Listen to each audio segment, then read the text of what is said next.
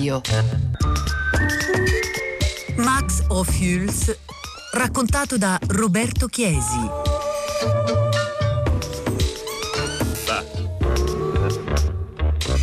Max Ophuls nel 1957 muore ad Amburgo di una cardiopatia reumatica a 55 anni. Aveva appena assistito al trionfo della sua messa in scena del matrimonio di Figaro di Beaumarchais al Schauspieltheater di Amburgo.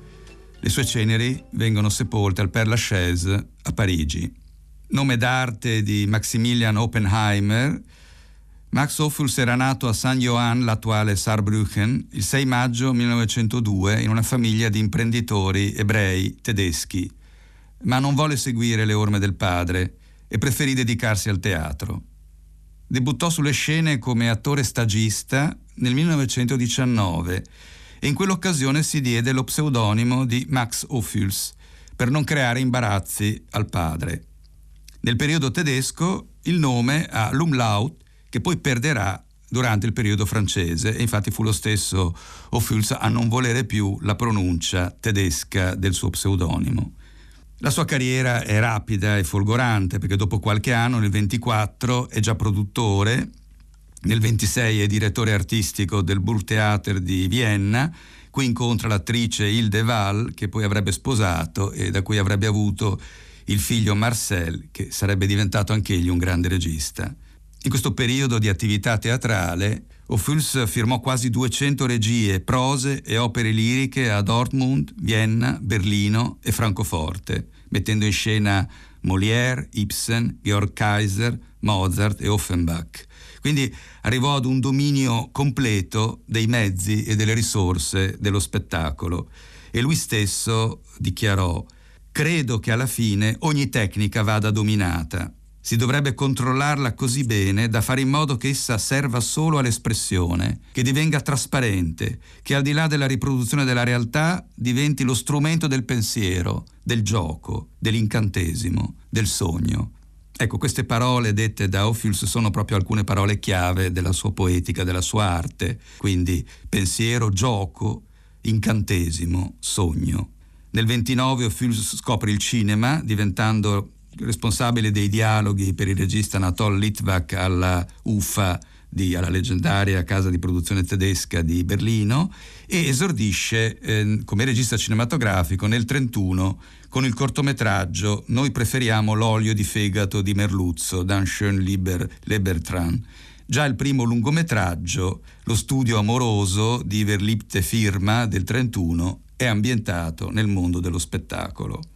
Ecco, successivamente nella Sposa venduta, un film del 32 che è un adattamento dall'opera buffa di Bedrick Smetana, eh, Ophuls realizza la prima opera lirica filmata della storia del cinema e, e troviamo già un elemento stilistico particolare, cioè il movimento incessante della macchina da presa che gira su se stessa intorno ai corpi degli attori che cantano e ballano. È significativo poi che in questo film si assista alla dialettica fra un piccolo paese vicino a Monaco e il mondo mondo di un circo ambulante, quindi sono due eh, microcosmi che entrano in, in contrasto, in collisione. Il primo film importante della sua opera cinematografica fu Libelai, Amanti folli del 1932, da un racconto di Schnitzler, che racchiude già alcuni dei motivi essenziali del suo cinema, la violenza e la brutalità dell'assetto sociale e degli uomini in particolare, sotto le apparenze, il gioco delle apparenze smaglianti ed eleganti.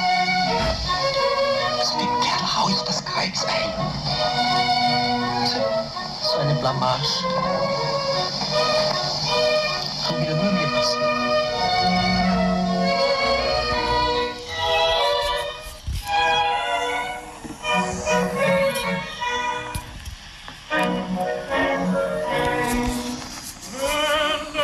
Nella sequenza iniziale già troviamo l'invenzione di una scena che è assente nel testo di Schnitzler, dove la macchina da presa mostra allo spettatore il teatro dove si sta per rappresentare il ratto del serraglio di Mozart. Ecco, in realtà Ophuls muove la macchina da presa nello spazio della platea, fra i palchi e il loggione, dove fa il suo ingresso il Kaiser e sottolinea così il peso e l'oppressione della ritualità, ma anche il mondo del, del pubblico, dei palchi, eh, l'universo che è eh, di fronte alla scena e, e, la scena rimane in realtà invisibile. È anche innovativo l'uso del fuoricampo nella sequenza del duello, cioè l'evento fondamentale avviene fuori da, dal raggio visivo e così acquista una, una, forza, se possibile, ancora maggiore perché è l'immaginazione dello spettatore che deve, che deve figurarselo. Ecco, Libelai è anche il primo film ambientato nella Vienna fra la fine del XIX secolo e l'inizio del XX una città legata alla letteratura mitteleuropea, una letteratura a cui Ophul si sente molto vicino, e si pensi appunto al, al, rapporto con Schnitzler, e che ritornerà poi in altri film come Da Meierling a Sarajevo, in Lettera da una sconosciuta e nella Ronde ma sono anche gli anni dell'avvento del nazismo in Germania e Ophuls si rende subito conto di, di quanto sia atroce il pericolo che rappresenta il nazismo e quindi dopo l'incendio del Reichstag nel 1933 emigra in Francia.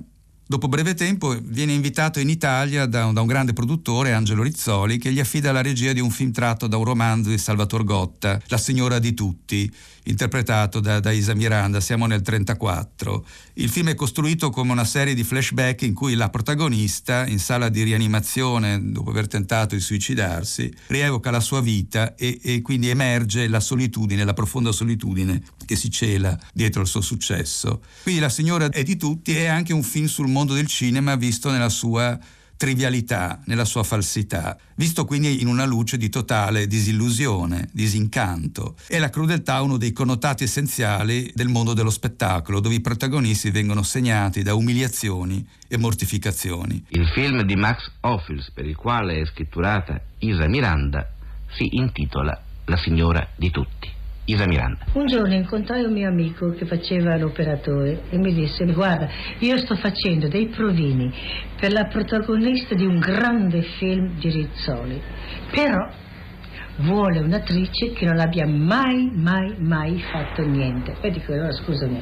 No, no, no, dici, non è per questo. Io ti dico, vieni una sera su negli uffici di Rizzoli, ti trucco io, ti metto io le luci e tu vedrai che tu sarai veramente fotogenico e avrai fiducia in te stessa. E così, per passare un po' il tempo, sono andata.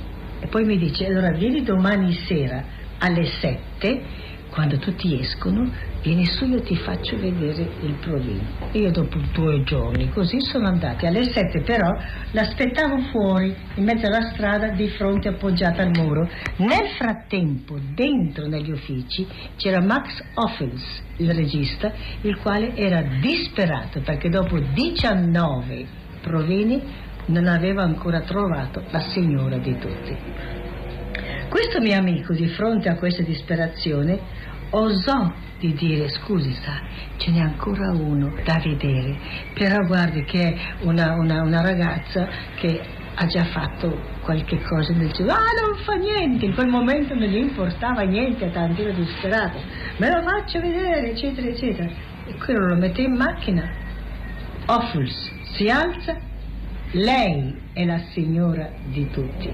Il mio amico allora si alza e dice scusi, vorrebbe vedere questo. Sì, per carità, date l'appuntamento per domani, eccetera, eccetera. No, no, no, dice lui. Fra cinque minuti è qui e senza dir niente apre la finestra, io sono appoggiata al muro di fronte e mi fa segno di salire. Io pensavo è ora di salire per vedere il mio provino, senza immaginare che quella scala cambiava completamente il corso della mia vita. Salgo mi fa entrare in una camera piena di fumo, di sigari, di gente nervosa, di gente ansiosa. Io entro e la prima cosa che Opus ha fatto mi ha toccato i fianchi. Perché lui dice che la donna italiana generalmente ha il bacino, i fianchi troppo pronunciati e a lui non piacciono. Come si trovò con Opus? Benissimo, molto bene. Era un uomo che pur di avere eh, l'effetto che lui voleva, non, non, non, c'erano mezzi che c'aveva. Pensi che c'era una scena dove io facevo la maestrina e a un certo momento per uno svenimento, per ragioni eccetera eccetera, dovevo cadere da cinque gradini di scale. Allora, sono caduto una volta, ma va molto bene, però adesso la ripetiamo. E l'attimo prima di, di dare il via mi mette una rosa con delle spine qui dentro il petto, in modo che cadendo queste spine sono entrate e l'espressione secondo lui è stata meravigliosa.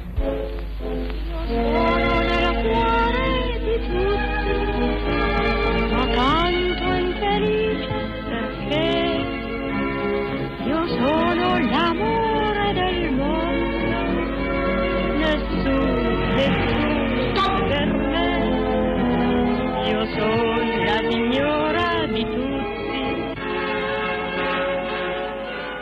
Ecco, poi un altro elemento che diventerà fondamentale nel suo cinema è eh, l'importanza della dimensione temporale, il tempo, che viene smontato, ricomposto, ripercorso e interrogato. Ophuls ritorna poi in Francia, dove realizza Divine, da un romanzo di Colette, ancora sul mondo dello spettacolo, stavolta sul music hall, e La nostra compagna, La tendre en me, del 36, in cui la personalità di una donna affascinante viene rievocata da tre uomini, l'amante, il marito e un marinaio respinto e tutti e tre la raccontano da tre angolazioni eh, completamente diverse, proprio come una sorta di Rashomon antelittera, mentre la realtà della donna rimane un'incognita.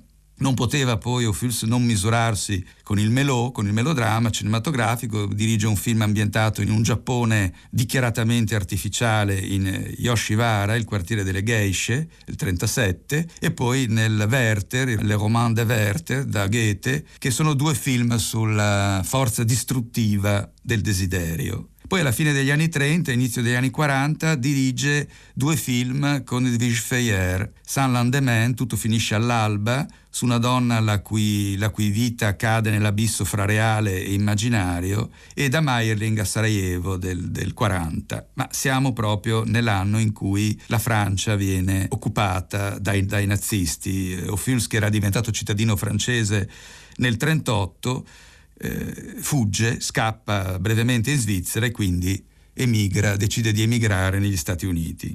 Mon père aurait pu prendre un voilier ou un bateau de pêche. Beaucoup l'ont fait pour aller rejoindre la France libre à ce moment-là, puisque c'était le moment de l'armistice. Mio padre poteva prendere una barca o un peschereccio, in molti lo hanno fatto. In quel momento partivano per la libera Francia perché l'armistizio era stato firmato. Era un uomo molto coraggioso. Non l'ha fatto perché aveva moglie e figlio e non poteva portarli con sé. Il faisait merveilleusement beau. C'était un printemps splendide. Ricordo un giorno in macchina, era un tempo meraviglioso, una magnifica primavera. Ero seduto come al solito dietro, accanto a una valigia in un sedile rumoroso. A pochi chilometri da Bayonne i buoni benzina ci vennero rifiutati. Le violente esplosioni di ira di mio padre furono parte della mia vita fin da quando avevo 5 anni, ma quel giorno per la prima volta lo vidi in un vero attacco isterico. Sbatteva la testa contro il volante e diceva stanno venendo a uccidermi con il calcio dei fucili. Aveva ragione a preoccuparsi Vincent. Ero nella Wehrmacht list per l'esecuzione immediata. Et il disait, ils vont me tuer avec la crosse de leur fusil. Il y avait de quoi, Vincent? Parce qu'il était sur la liste de la Wehrmacht à fusiller tout de suite.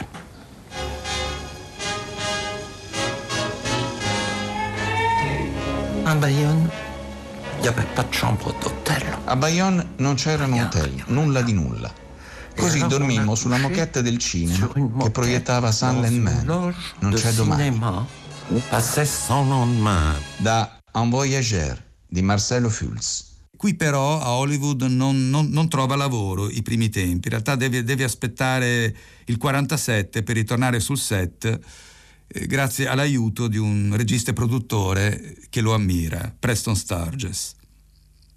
E realizza dopo, dopo Re in esilio, dopo il film Re in esilio, la, la commedia d'Exil, re- realizza uno dei suoi film più importanti, più famosi, La lettera da una sconosciuta, nel 48, adattamento dal racconto di Stefan Zweig.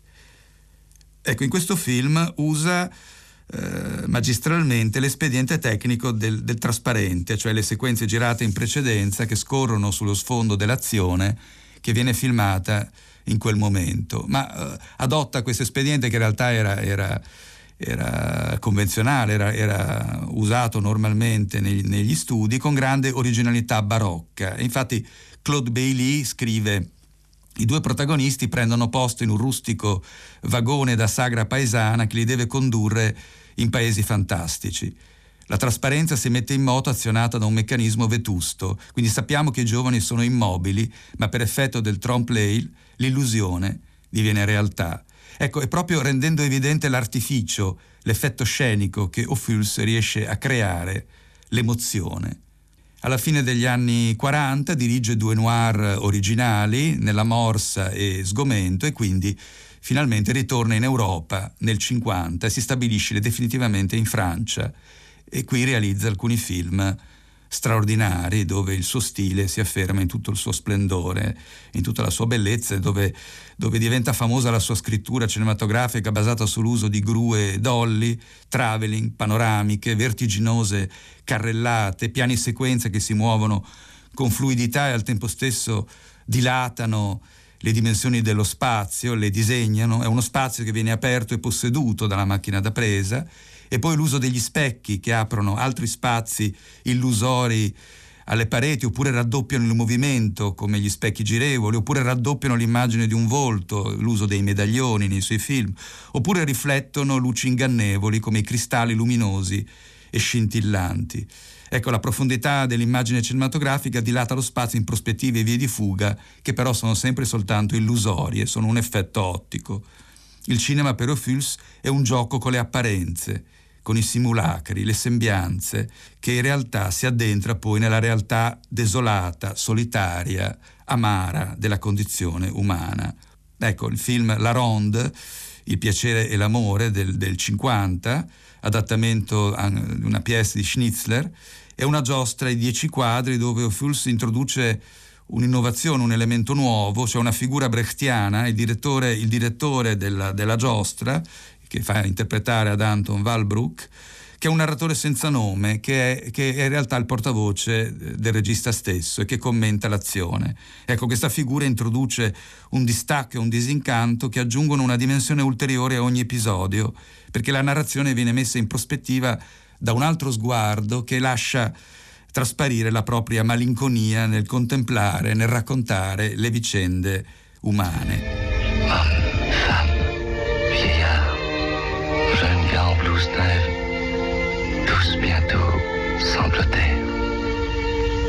Et sur leur tête semblait planer quelque chose de surhumain.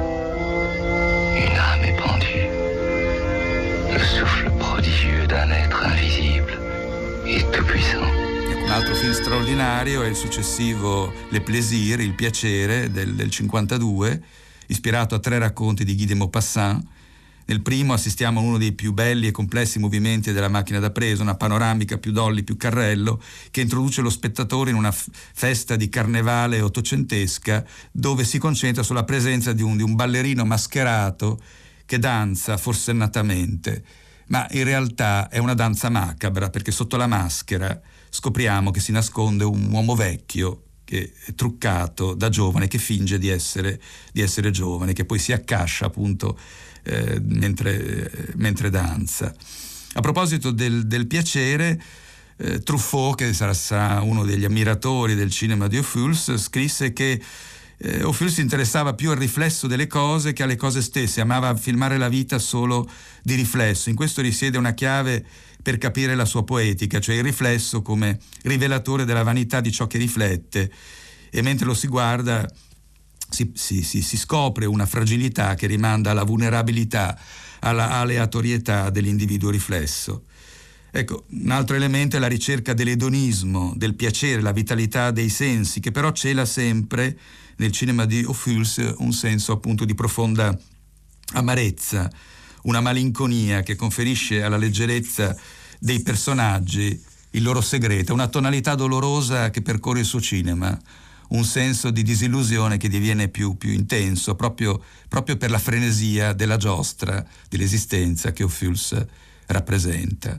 Ecco, l'anno dopo, nel 1953, realizza I gioielli di Madame D.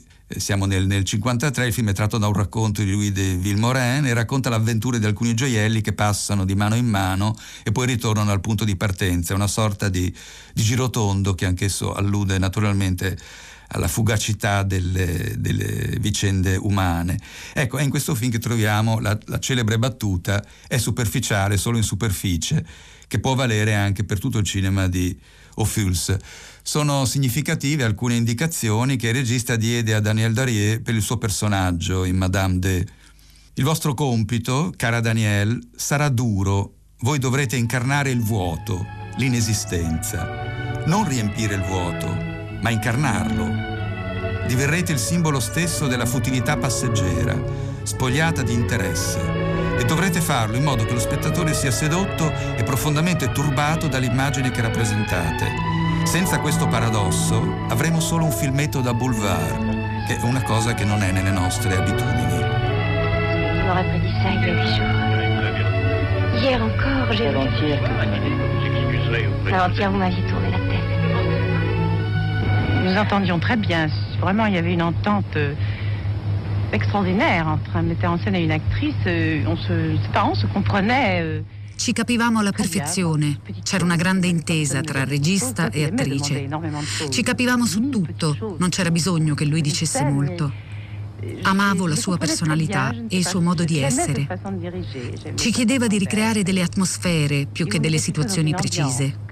A volte raccontava delle storie che sembravano non aver niente a che fare con quello che stavamo facendo. Quindi mi chiedevo, ma perché me lo sta dicendo? Solo dopo capivo che c'era un legame psicologico tra le cose. Et au fond, ça avait un rapport. Psychologiquement parlant, ça avait un rapport très net. Et alors, vous mettait comme ça dans une atmosphère. Oh, Ça me convenait parfaitement. Ça me convenait, c'est ce que... euh, c'est ce que j'avais besoin de faire, euh, mais lui savait sortir. Sapeva trovare dentro di te anche gli aspetti più inaspettati. Essere regista è una cosa, ma lui aveva qualcosa in più, creava un legame intellettuale.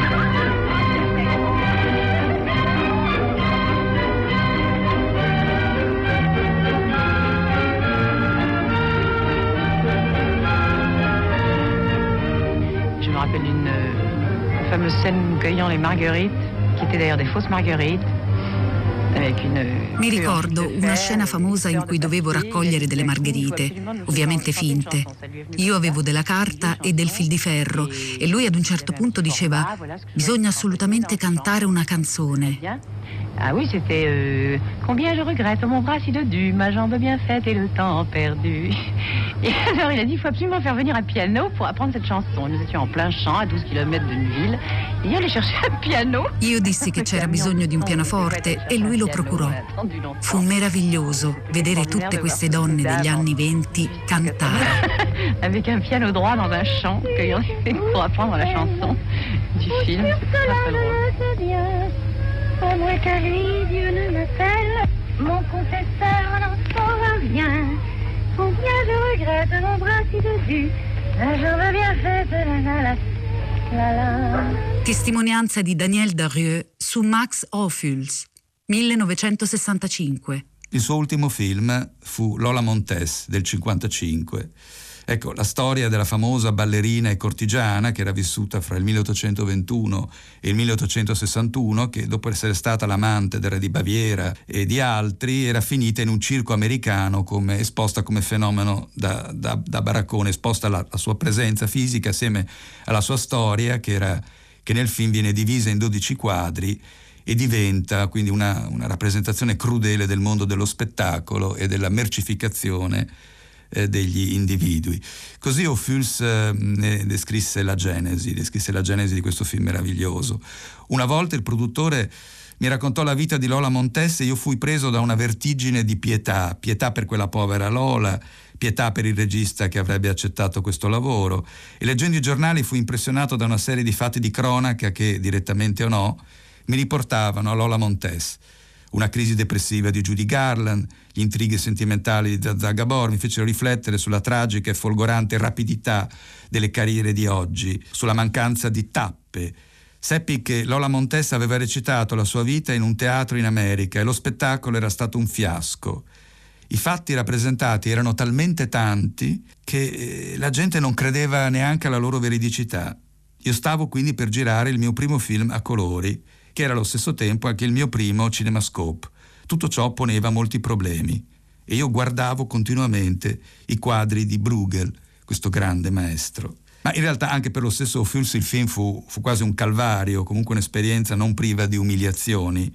Ebbe sì un budget notevole di un milione e mezzo di dollari, che per una produzione francese era una cifra notevole, ma il produttore Albert Caracot impose al regista come protagonista la, quella che era la star sexy del cinema francese commerciale dell'epoca, Martin Carol nel ruolo di Lola Montes e gli impose anche appunto il cinemascope e la realizzazione di una triplice versione del film, francese, tedesca e inglese. Ophuls realizzò solo le, le versioni francese e tedesca. E, um, Ophuls modificò il cinemascope con l'uso di mascherine o altri accorgimenti tecnici e durante le riprese il budget venne largamente superato e non fu più possibile garantire i salari. Quindi il film si profilò come un disastro finanziario e così fu.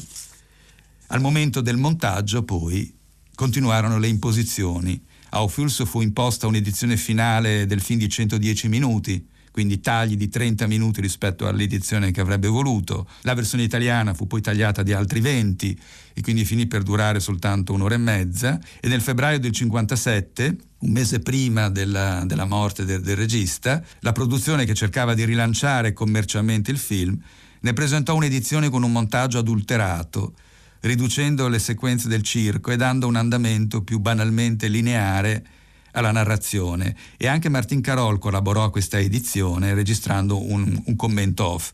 Poi per fortuna stato, sono stati fatti vari restauri, l'ultimo è stato effettuato nel 2008 sulla base dell'edizione francese, quindi la più vicina alla, alla volontà di Ophuls. Quando morì, quindi all'improvviso, era in realtà eh, nel pieno del, del, lavoro, perché oltre alla regia teatrale che aveva appena fatto, stava preparando un nuovo film, Montparnasse 19, Montparnasse 19, un film su Modigliani, che però verrà realizzato da Jacques Becker. È singolare il fatto che finché era, era vivo e attivo, fondamentalmente il cinema di Ophuls venne sottovalutato dalla critica, cioè era considerato una sorta di petit maître, un piccolo maestro manierista e, e non gli fu assegnata quel, quell'importanza che invece gli sarebbe spettata di diritto e che gli venne poi riconosciuta in seguito, soprattutto dagli anni Ottanta in poi, quando venne eh, veramente riconosciuto come un maestro all'altezza di Lubitsch oppure di, di, di Fritz Lang. Ed è eh, questa importanza in realtà era già palpabile, era già riconoscibile nell'influenza, nell'influsso che il suo cinema aveva avuto su alcuni, su alcuni grandi registi, a cominciare da Luchino Visconti e poi in seguito Stanley Kubrick e poi, e poi la Nouvelle Vague che ne fece veramente un precursore, ne fece uno degli, degli autori di, di, riferimento per arrivare appunto a Paul Vecchialì e Jacques Demy. Jacques Demy gli ha dedicato il film Lola. Max Ophuls in einem Radiointerview 1952 Ich möchte aber nicht gerne äh, überhaupt äh, in meiner Arbeit. Nel mio lavoro preferisco non essere identificato con nessuna nazionalità. Penso che questa irrequietezza che mi ha accompagnato per tutta la vita, costringendomi a lavorare in diversi paesi per sopravvivere, mi ha permesso di essere fortunatamente influenzato da molte diverse culture. Von verschiedenen Kulturquellen geformt zu werden.